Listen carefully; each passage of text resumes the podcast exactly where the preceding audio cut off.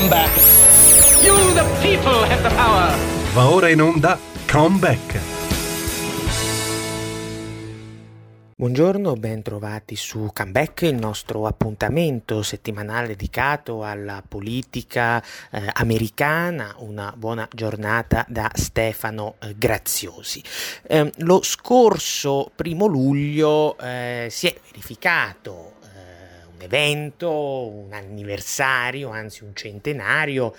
che non riguarda direttamente gli Stati Uniti, ma indirettamente, eh, indubbiamente sì. Eh, parliamo dei 100 anni del Partito eh, Comunista Cinese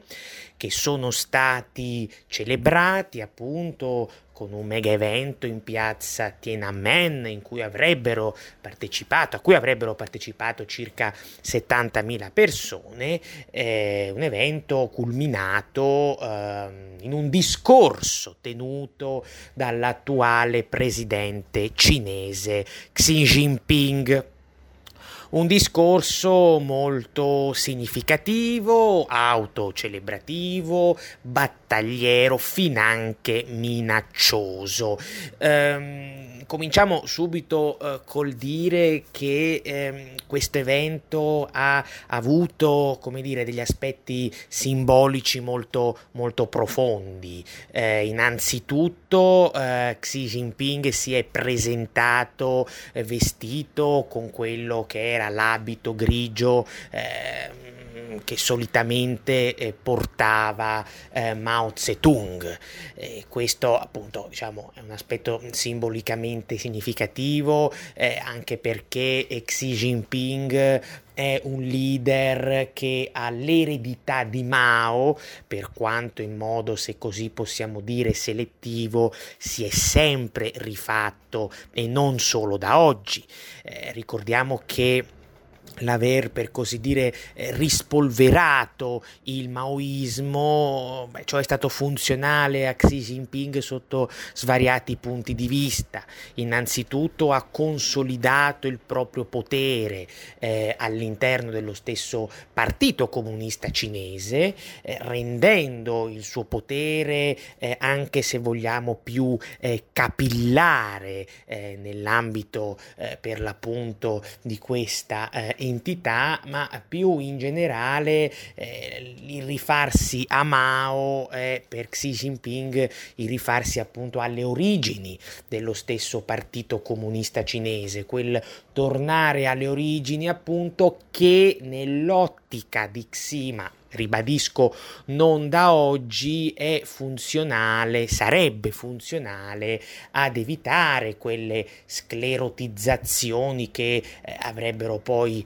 come sappiamo, portato al collasso dell'Unione Sovietica. Quindi ehm, il fatto che eh, durante la celebrazione per i cent'anni eh, dalla, della nascita del Partito Comunista Cinese eh, Xi si sia presentato vestito in quel modo, eh, insomma, ha una serie, presenta, implica una serie di significati politici che non possono essere, come dire, sottaciuti, soprattutto rispetto a chi ancora oggi, in un certo senso, ha delle parole, come posso dire, eh, non troppo negative, amichevoli, in alcuni casi addirittura di elogio nei confronti dello stesso partito comunista,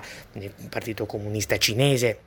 che insomma lo sapete è una realtà che dal punto di vista eh, storico è stata responsabile di, eh, notevoli, di notevoli tragedie durante il periodo di Mao, pensate eh, alla riforma agraria, pensate alla rivoluzione culturale, ma anche dopo Mao, pensate soltanto al massacro di piazza eh, Tiananmen avvenuto appunto nel 19 1989 e proprio piazza Tiananmen, vi dicevo, è stata, ha rappresentato il centro dell'evento del primo, del primo luglio. E questo è anche abbastanza significativo, eh, non solo perché da una parte ad esempio ehm, Pechino aveva nei fatti vietato una manifestazione, eh, ricorderete a inizio giugno, proprio per ricordare ad Hong Kong eh, il massacro di Piazza Tiananmen, eh, ma anche perché quando si verificò quel massacro nell'89, ne parla in modo molto dettagliato per esempio l'ex segretario di Stato americano Harry Kissinger nel suo famoso libro eh, Cina, ehm, beh, in, quella, diciamo, in quell'occasione eh, la pressione eh, internazionale sulla Cina fu molto forte, anche quella mediatica in un certo qual modo e ehm, questo ovviamente irritò allora e irrita ancora oggi la leadership politica eh, cinese e, di, e diciamo, questo senso di irritazione che poi va al di là del, del, del solo massacro di piazza eh, Tiananmen è trapelato in maniera molto forte, molto evidente nel discorso di eh, Xi Jinping. Un discorso che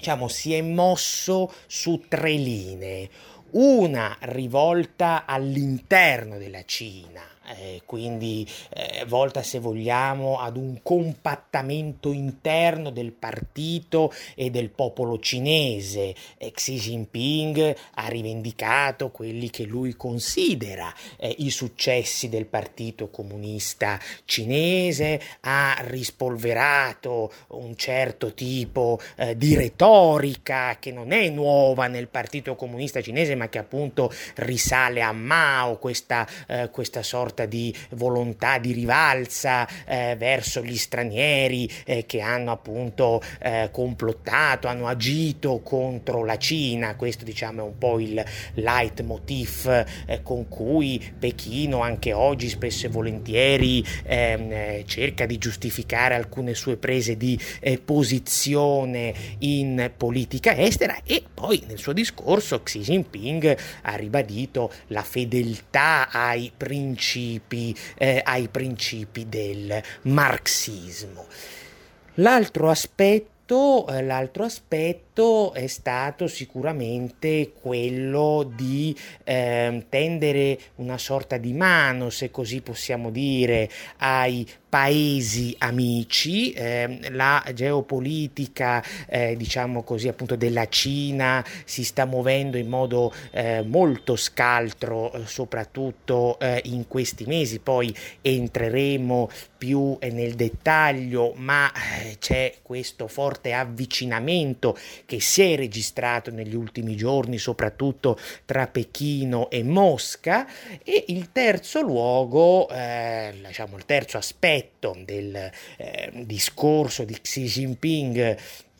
tenuto il primo luglio ehm, è quello di una come dire eh, minaccia nei confronti dell'esterno eh, un atteggiamento molto molto battagliero. Sono stati soprattutto due i passaggi fortemente problematici da questo punto di vista. Il primo riguarda Hong Kong in cui anzi rispetto a cui il leader cinese eh, ha detto che lui ha intenzione intenzione di eh, salvaguardare, di rispettare il principio un paese, due sistemi che fu, ricordiamolo, sancito dalla dichiarazione congiunta sino-britannica del 1984, ma che nei fatti in realtà lo sappiamo è un principio che Pechino sta ormai sistematicamente violando da tempo, soprattutto dopo che nel giugno giugno del 2020,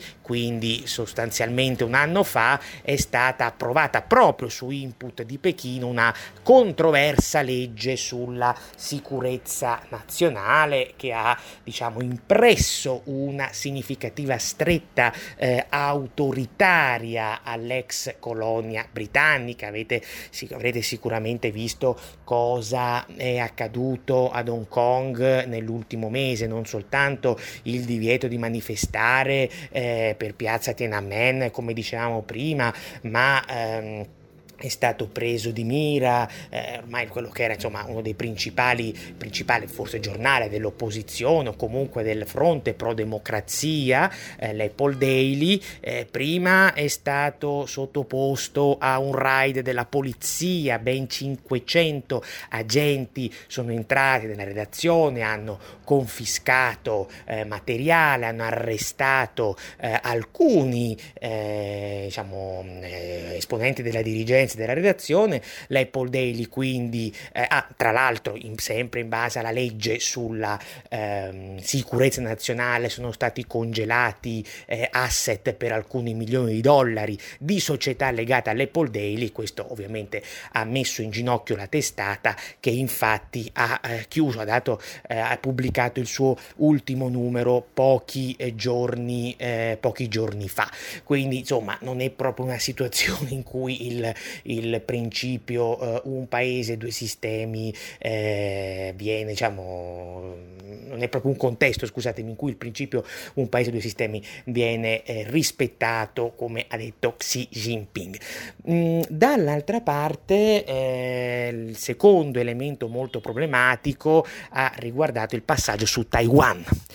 Eh, sapete che Taiwan eh, è un dossier spinoso dai, dal, dalle origini della Repubblica Popolare Cinese, ma è tornato ad essere particolarmente spinoso soprattutto negli ultimi anni, eh, in particolare dal 2020, quindi dall'ultimo anno della presidenza di Donald Trump, presidenza americana Donald Trump, e poi con quella di eh, Joe Biden, Biden, l'amministrazione Biden, almeno finora, ha sempre sempre eh, affermato, dichiarato di voler sostenere eh, Hong Kong e la sua... Um, e la sua autonomia. Um, Xi Jinping nel suo discorso ha detto che la Cina vuole eh, procedere con la riunificazione dell'isola, una riunificazione che lui ha definito pacifica, ma che insomma bisognerebbe poi capire tecnicamente che cosa intenda appunto per una riunificazione pacifica. Ci sono del resto notizie abbastanza eh, allarmanti da questo punto eh, di vista. Eh, negli ultimi mesi eh, velivoli eh, da guerra eh, cinesi hanno più volte, ma anche massicciamente eh, violato lo spazio aereo di Hong Kong. secondo le alte sfere militari americane, è addirittura, sarebbe addirittura possibile che la Cina tente, te, tenterà un'occupazione dell'isola, un'occupazione fondamentalmente militare, un'invasione, eh, entro eh, non molto tempo, entro pochi anni. Quindi insomma l'allerta è molto alta, tant'è che più o meno nelle stesse ore in cui Xi Jinping eh, teneva questo suo discorso, ehm, alcune fonti particolare il Financial Times hanno riportato che eh, si sarebbero, sarebbero, stati condotti dei, delle, delle, esercitazioni militari congiunte tra Giappone e Stati Uniti eh, in vista di un eventuale conflitto con la Cina proprio relativamente allo spinosissimo dossier di eh, Taiwan. Una Taiwan che ha fatto sapere tra l'altro in risposta al al discorso di Xi Jinping con una nota di non essere granché intenzionata a farsi, a farsi annettere, annettere, dalla Cina. Quindi eh, diciamo che è una situazione fortemente problematica, quella che emerge dal discorso di Xi Jinping, quello che eh, diciamo eh, bisognerà cercare di capire è se poi diciamo eh, la Repubblica popolare cinese sia realmente quel gigante che dice di essere oppure se dall'altra parte possa magari sì essere un gigante ma dai piedi d'argilla perché qui insomma le posizioni degli analisti non sono oggettivamente troppo, troppo concordi. C'è chi dice che la Cina è una potenza in forte ascesa e c'è chi dice attenzione in realtà la situazione interna sia dal punto di vista politico che dal punto di vista economico è molto più complessa eh, e meno meno lineare di quanto possa, di quanto possa sembrare. Sotto questo aspetto, secondo me, è abbastanza interessante notare come facevamo un po' all'inizio quando parlavamo del,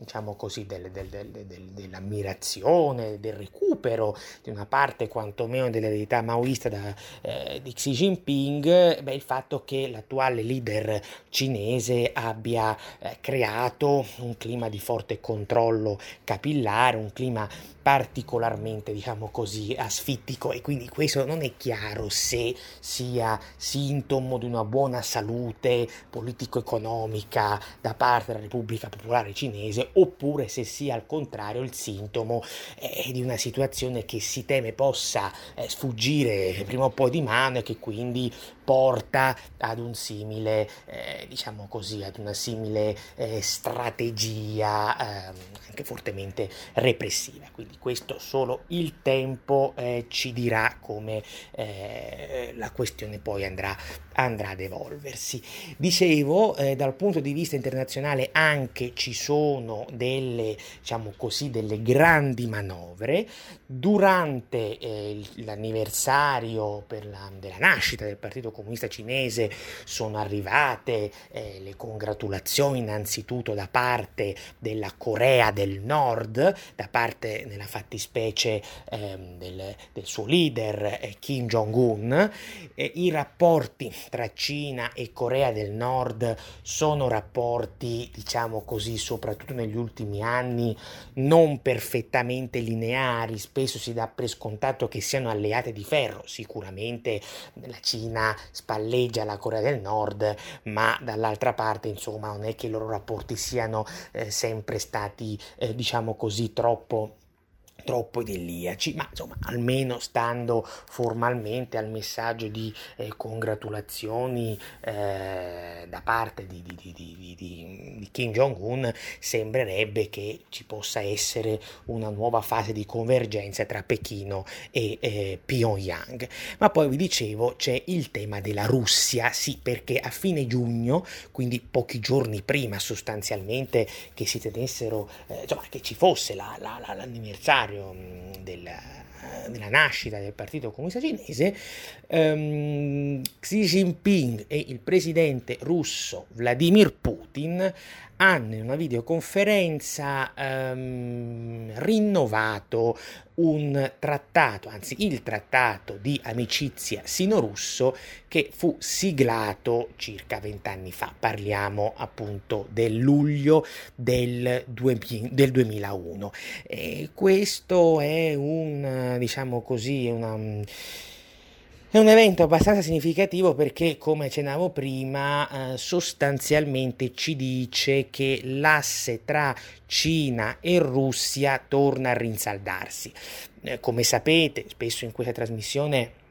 ne abbiamo parlato, il rapporto tra Cina e Russia è un rapporto complesso, a tratti problematico, quindi mm, parliamo di, un, parliamo di un rapporto sicuramente solido e che si è intensificato in particolare soprattutto dopo il 2014, cioè dopo la crisi della Crimea, però è un rapporto diciamo anche innervato e caratterizzato da alcune significative fibrillazioni, però è abbastanza eh, evidente che in questa fase storica almeno, eh, in un certo qual senso, eh, le due potenze stiano tornando ad avvicinarsi in modo particolarmente notevole e significativo. E eh, la volontà appunto di eh, rinnovare, di estendere per al- al- altri anni questo trattato di amicizia ehm, sino-russa eh, fa vedere che insomma eh, c'è un coordinarsi, diciamo così, tra Mosca e Pechino, eh, un rinsaldarsi della loro eh, convergenza che non può non preoccupare gli eh, Stati Uniti, Stati Uniti che temono, eh, non da oggi, che eh, un asse Mosca-Pechino possa allungare poi la sua eh, lunga manus a livello eh, geopolitico sull'intera, sull'intera Eurasia, l'incubo di, di, di, di, Washington fondamentalmente che l'Eurasia possa diventare un'area pressoché totalmente riconducibile alla sfera di influenza cinese. E, e quindi questo è anche problematico dal punto di vista eh, degli Stati Uniti proprio perché Ricorderete, appena poche settimane fa si era tenuto eh, il famoso incontro a Ginevra, ne abbiamo parlato diffusamente in questa trasmissione, tra Putin e il presidente americano Joe Biden, un vertice che è stato detto da molti analisti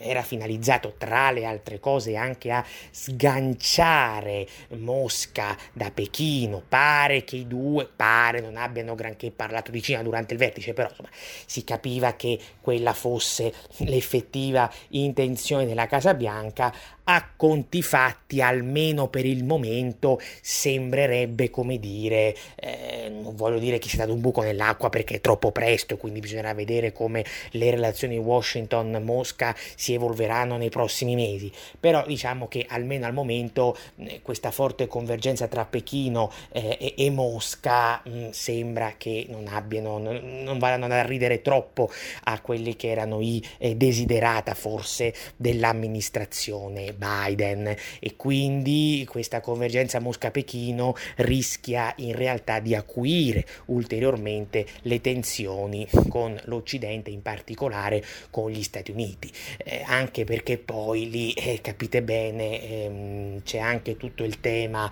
molto spinoso delle relazioni transatlantiche. È vero che nel suo tour europeo eh, Joe Biden ha cercato in tutti i modi di ricompattare no? gli alleati storici in funzione sia antirussa ma soprattutto anticinese, ma tra questi alleati storici ce ne sono alcuni che lo sapete non hanno grossa intenzione di seguire gli Stati Uniti nella loro linea dura nei confronti della, della Cina e penso soprattutto alla Germania, la Germania che conduce nei fatti da tempo ormai una vera e propria Ostpolitik fondata da una parte su una mano tesa a Putin e dall'altra su una mano tesa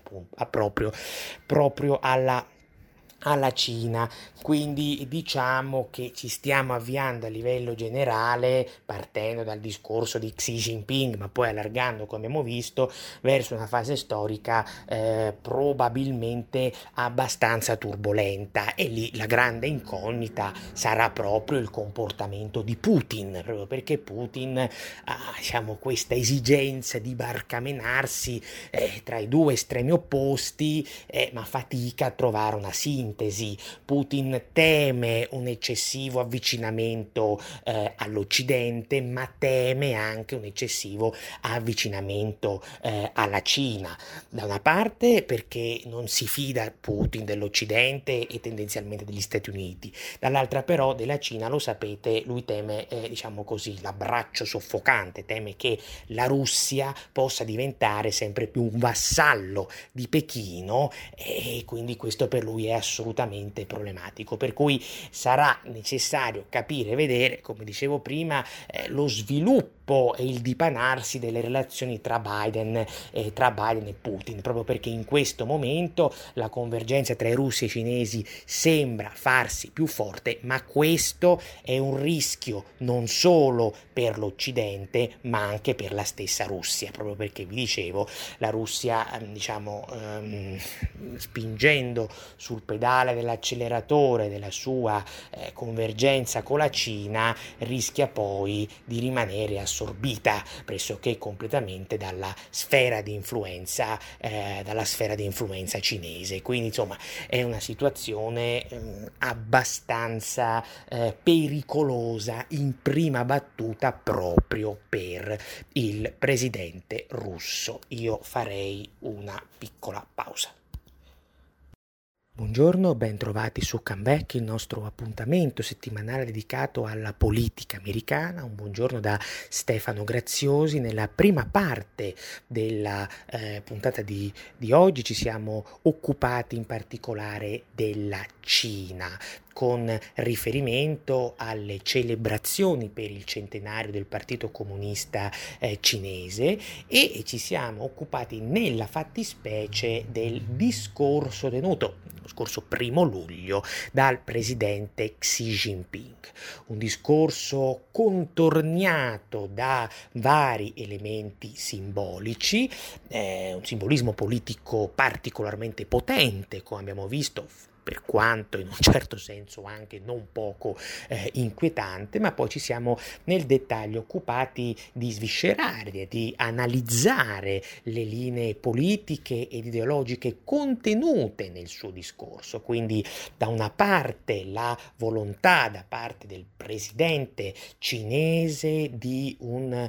ricompattamento interno sia a livello di partito sia a livello potremmo dire più generale di popolo popolo cinese. In questo senso Xi Jinping ha rivendicato quelli che lui quantomeno considera i successi storici del Partito Comunista eh, cinese, eh, riprendendo una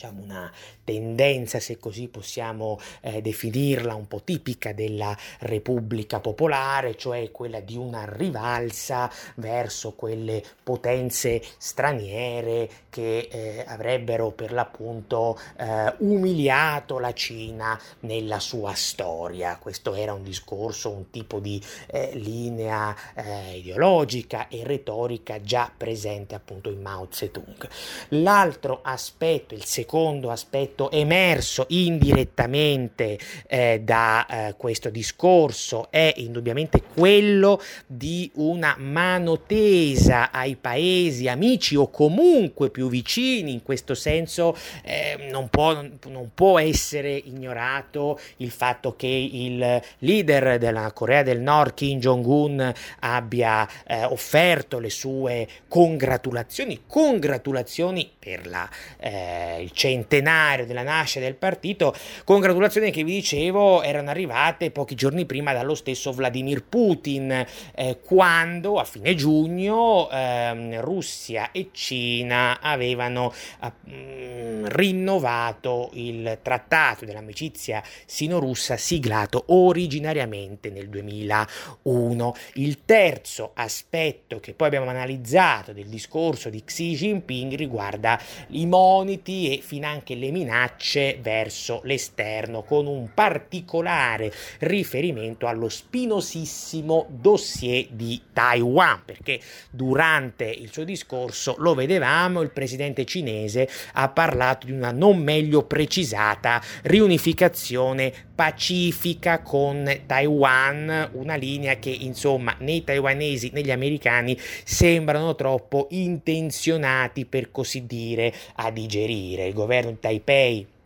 ha infatti, lo vedevamo, risposto con una nota eh, piuttosto dura nei confronti della, della, Cina, della Cina popolare, mentre, vedevamo anche questo, eh, si sono tenute recentemente delle esercitazioni congiunte, lo ha rivelato il Financial Times tra Stati Uniti e Giappone proprio in vista di un eventuale confronto C- con la Cina eh, sulla delicata questione di Taiwan. Quindi diciamo che la situazione dal punto di vista internazionale resta particolarmente tesa e sotto questo aspetto vedevamo sarà interessante capire come si dipanerà nei prossimi mesi il complicato rapporto tra Joe Biden e Vladimir Putin perché con questo rinnovo del trattato di amicizia sino-russo, beh, sostanzialmente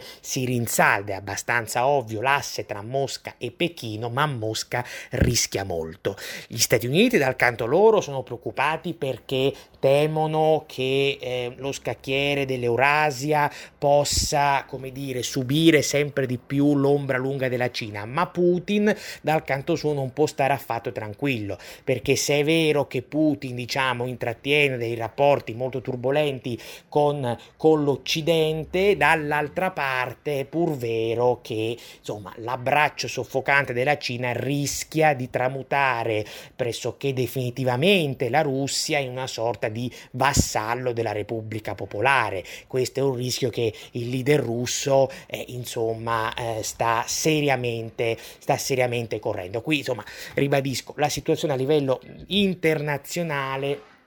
è abbastanza spinosa per il momento.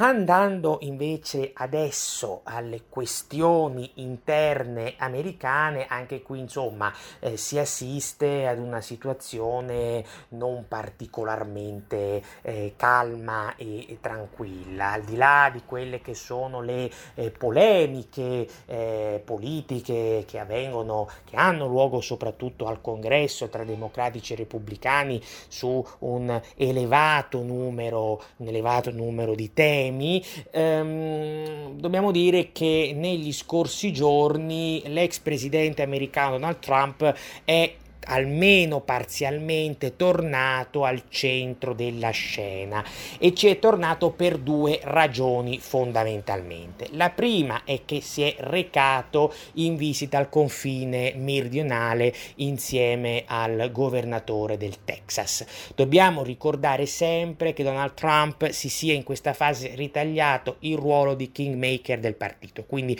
non solo vuole avere voce in capitolo sulle candidature in vista delle elezioni di metà mandato del 2022, ma dall'altra vuole anche avere una voce in capitolo sulle strategie politico-elettorali che i repubblicani dovranno mettere in campo in vista di quella competizione. E in questo senso l'ex presidente repubblicano, lo ha già chiarito in realtà da molto tempo, vuole ehm, ricorrere in particolare a un suo vecchio, ma eh, più che vecchio diciamo classico cavallo di battaglia che è la linea dura dura nei confronti dell'immigrazione clandestina. E proprio su questo tema nel corso degli ultimi mesi Trump ha più volte criticato l'attuale amministrazione eh, americana eh, che appunto accusa di aver fondamentalmente trasformato il confine meridionale in un colabrodo e quindi è questo tipo eh, di linea particolarmente battagliera che Trump ha rispolverato anche in occasione della sua recente visita al confine meridionale, il che ci fa capire come pian piano, ma neanche troppo piano, la campagna elettorale in vista delle eh, elezioni di metà mandato sia già ai blocchi di partenza in un certo qual senso, anche perché l'immigrazione clandestina sarà, non voglio dire il tema principale, ma sicuramente uno dei temi principali di questa, eh, di questa campagna elettorale. E proprio la gestione del confine rappresenta almeno finora e almeno per ora il principale tallone d'Achille per l'amministrazione Biden basti andare a vedere insomma, quelle che sono state le polemiche politiche anche piuttosto forti che hanno eh, diciamo, avuto il loro bersaglio nel vicepresidente americano eh, Kamala Harris. Eh, lei ricordiamolo che a marzo è stata nominata da Biden come la diciamo, grande coordinatrice della risposta alla crisi eh, migratoria, ma ciò nonostante ha atteso tantissimo tempo prima di recarsi in visita al confine meridionale. L'ha fatto fatto, l'ha fatto però pochi giorni fa, quindi insomma dopo un periodo di tempo molto, molto ampio, molto lungo e soprattutto dopo le ripetute critiche ed esortazioni che venivano dal partito eh, repubblicano. Quindi anche in virtù di questo tipo di dinamiche il tema, diciamo così appunto, il tema migratorio rischia di rivelarsi particolarmente caldo per l'amministrazione Biden e più in generale per il Partito Democratico americano in vista delle elezioni di eh, metà eh, mandato. Appunto. Il secondo aspetto, la seconda ragione eh, per cui Trump è tornato al centro della scena in questi giorni è perché eh, la sua, eh, diciamo così, la sua, suo impero, nella fattispecie la sua principale azienda, la, il conglomerato Trump Organization, è stato eh, accusato eh, formalmente eh, di frode fiscale ed è finito incriminato anche il suo eh, direttore generale. E qui quindi veniamo all'altro aspetto, all'altra incognita di cui spesso abbiamo parlato in questi mesi de- che, che incombe sul futuro politico di Trump, la tegola giudiziaria. Trump non a caso ancora non ha eh, sciolto le riserve in vista di una eh, eventuale ricandidatura per quanto riguarda eh, la corsa presidenziale del 2024, non ha sciolto le riserve proprio perché è in attesa, è in attesa dal punto di vista politico di come andranno le elezioni di metà mandato, perché è ovvio che se le elezioni di metà mandato dovessero andare bene e diciamo particolarmente bene per i repubblicani, questo per lui sarebbe tutto capitale politico eh, che gli permetterebbe poi di dire vabbè mi ricandido perché ho ancora forza, laddove invece dovessero andare male o meno bene del previsto, beh lì partirebbe subito lo scaricabarile e cerchi i leader del partito, soprattutto penso a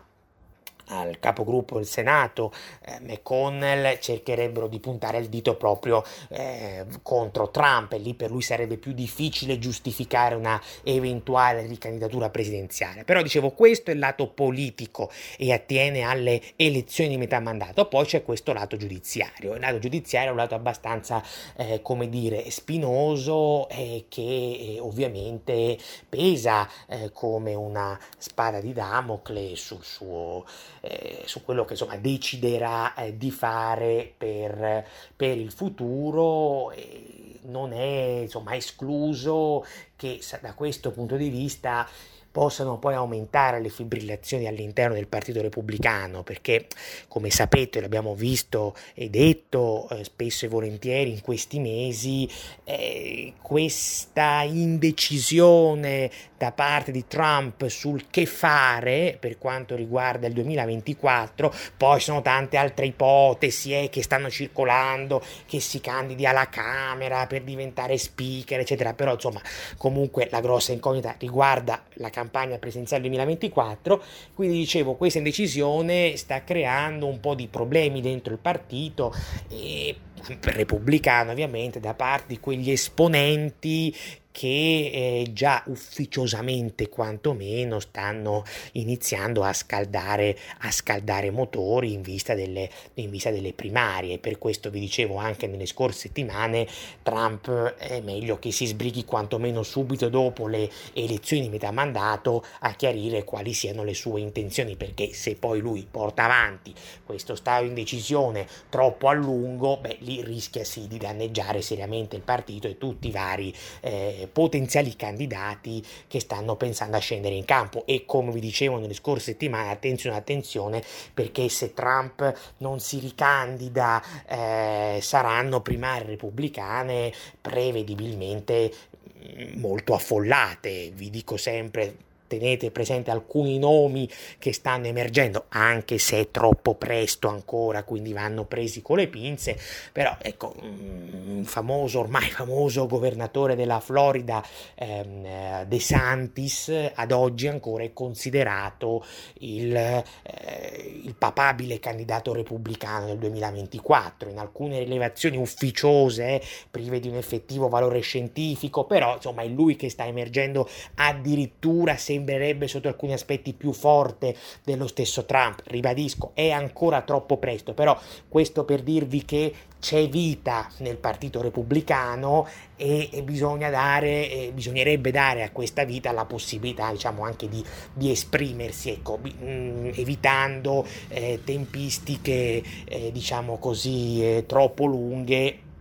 per poi prendere una eh, decisione vedremo appunto quello che, quello che, accadrà. In conclusione vi ricordo anche che eh, mercoledì della scorsa settimana è morto a uh, 88 anni eh, l'ex segretario alla difesa Donald Rumsfeld che guidò il Pentagono dal 2001 al 2006 eh, eh, ai tempi quindi della presidenza di eh, George W. Bush, ha fatto un primo mandato e poi circa metà del, del secondo. Una figura, quella di Rumsfeld, indubbiamente controversa per il suo ruolo e la sua gestione, almeno in parte, della guerra eh, in Iraq, eh, finito tra l'altro al centro della bufera politica ai tempi eh, per la questione degli abusi ehm, di eh, Abu Ghraib, eh, insomma, una figura che era poi diventata fortemente impopolare, tanto che si dimise alla fine eh, nel 2000 nel 2006 anche per questa, per questa ragione. Eh, una figura che eh, nonostante gli errori che ha commesso, non sono stati neanche errori eh, di poco conto, però ha sempre tenuto presente una figura storicamente complessa, una figura storicamente complessa che si è trovata a gestire il Pentagono in una fase storica molto difficile, una fase storica di trasformazione eh, dello Stato americano, si stava uscendo di fatti dalle logiche, dalle dinamiche della guerra fredda. Eh, si stava uscendo anche da una presidenza negli anni 90, quella di Bill Clinton, che non era stata sul fronte eh, dell'esercito, delle forze armate, della gestione del Pentagono troppo brillante, questo va detto perché è un dato di fatto. Rusfield aveva una sua idea di riforma eh, del Pentagono che ha portato avanti, cercò di portare avanti e anche in parte è riuscito a portare avanti e ha traghettato comunque il Pentagono e l'esercito americano verso il nuovo millennio, verso una, una, una visione, una gestione anche eh, più moderna e lontana dalla guerra fredda. Poi certo, eh, dal punto di vista del giudizio storico, eh, ehm, gran parte della sua attività è stata valutata proprio per eh, suo, la, sua, diciamo così, eh, la sua linea eh, di strategia e di gestione in Afghanistan e soprattutto eh, in Iraq, eh, dove insomma lui è diventata, ve lo dicevo prima, appunto una figura piuttosto, piuttosto controversa, una figura che al contempo, vi dicevo, è stata comunque in grado di precorrere tempi su altri fronti rispetto al Medio Oriente, è stato segretario alla difesa forse il primo, credo, che si è reso conto, ha iniziato comunque a rendersi conto di come gli interessi geostrategici americani si sarebbero nel breve tempo spostati verso l'Indo-Pacifico, è stato il segretario alla difesa che appunto dicevo ha iniziato un'opera di una, un'azione di sburocratizzazione della, del Pentagono, ha iniziato una riforma delle forze armate che permettesse di proiettare eh, militarmente parlando gli Stati Uniti nel nuovo millennio, quindi Bransfield aveva tutta una sua idea di un esercito, ehm, diciamo così, più agile, meno burocratico, in grado di spostarsi in caso di necessità in modo rapido da uno scenario all'altro. È stato quello che ha iniziato ad innovare eh, le vecchie basi americane, non più le grandi basi della guerra, dei tempi della guerra fredda, ma basi più piccole, snelle, che permettessero da una parte un miglioramento dei rapporti rapporti diplomatici con i paesi ospitanti e dall'altra appunto la possibilità che ci fosse la, eh, la capacità di queste truppe di muoversi in modo più, in modo più rapido. Ehm, quindi ecco, questo vi invito a considerare Ransfield eh, nella sua complessità. Poi grosso errore che commise fu eh, una eccessiva fiducia, del resto non fu solo suo questo errore nel, eh,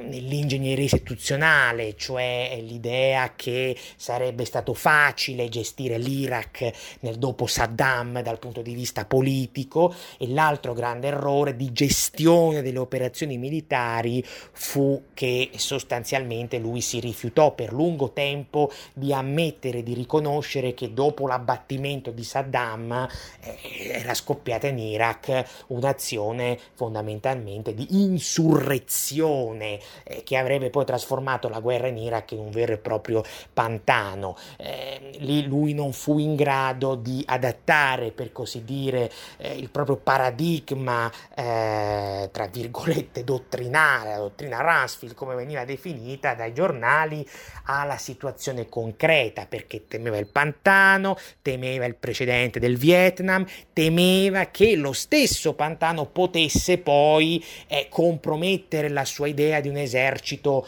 moderno, agile, svelto, post guerra fredda. Quindi questo tutto questo per dirvi nuovamente che comunque si tratta di una figura molto complessa rispetto a cui a fronte degli errori, a fronte degli aspetti anche indubbiamente negativi, è, eh, non è possibile dare un giudizio però troppo manicheo, troppo netto come spesso è stato fatto.